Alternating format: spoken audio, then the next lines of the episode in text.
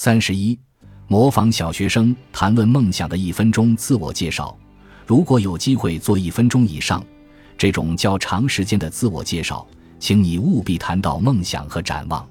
倘若你能利用这1分钟，让对方在脑海中将你说的话描绘成一幅景象，那么对方就会产生共鸣。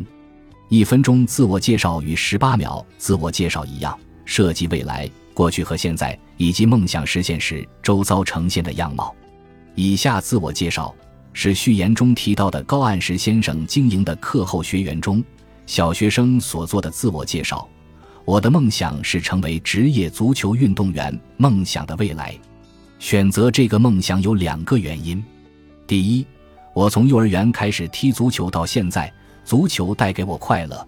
第二，在职业足球比赛中，即使分数落后，球员也永不放弃的精神很有魅力。产生这个梦想的契机等于过去。为了实现梦想，我要一直踢足球，同时学习相关技巧，争取以后进入日本职业足球甲级联赛，成为国家级运动员。由于英语是国际通用语言，为了与国外选手沟通，我现在已经开始学英文，朝梦想迈进等于现在。梦想实现后，我希望看到我踢球的人能感受到梦想和勇气的力量，然后做任何事都努力不懈。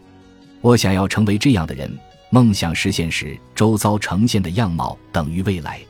谢谢，这是小学生的自我介绍。你或许会感到惊讶，但以上内容确实出自一位小学生之口。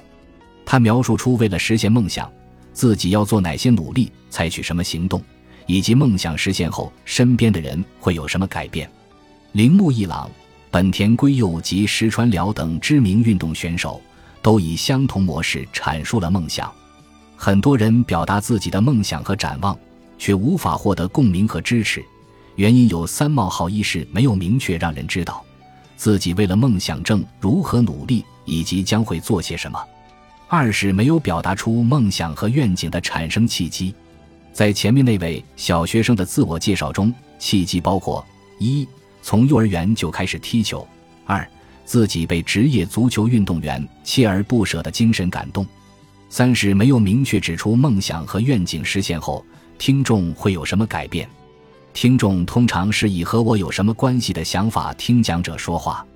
你所说的梦想和愿景，如果能让听众感到如果能实现就太棒了，那么你自然就可以引起听众共鸣。本集播放完毕，感谢您的收听，喜欢请订阅加关注，主页有更多精彩内容。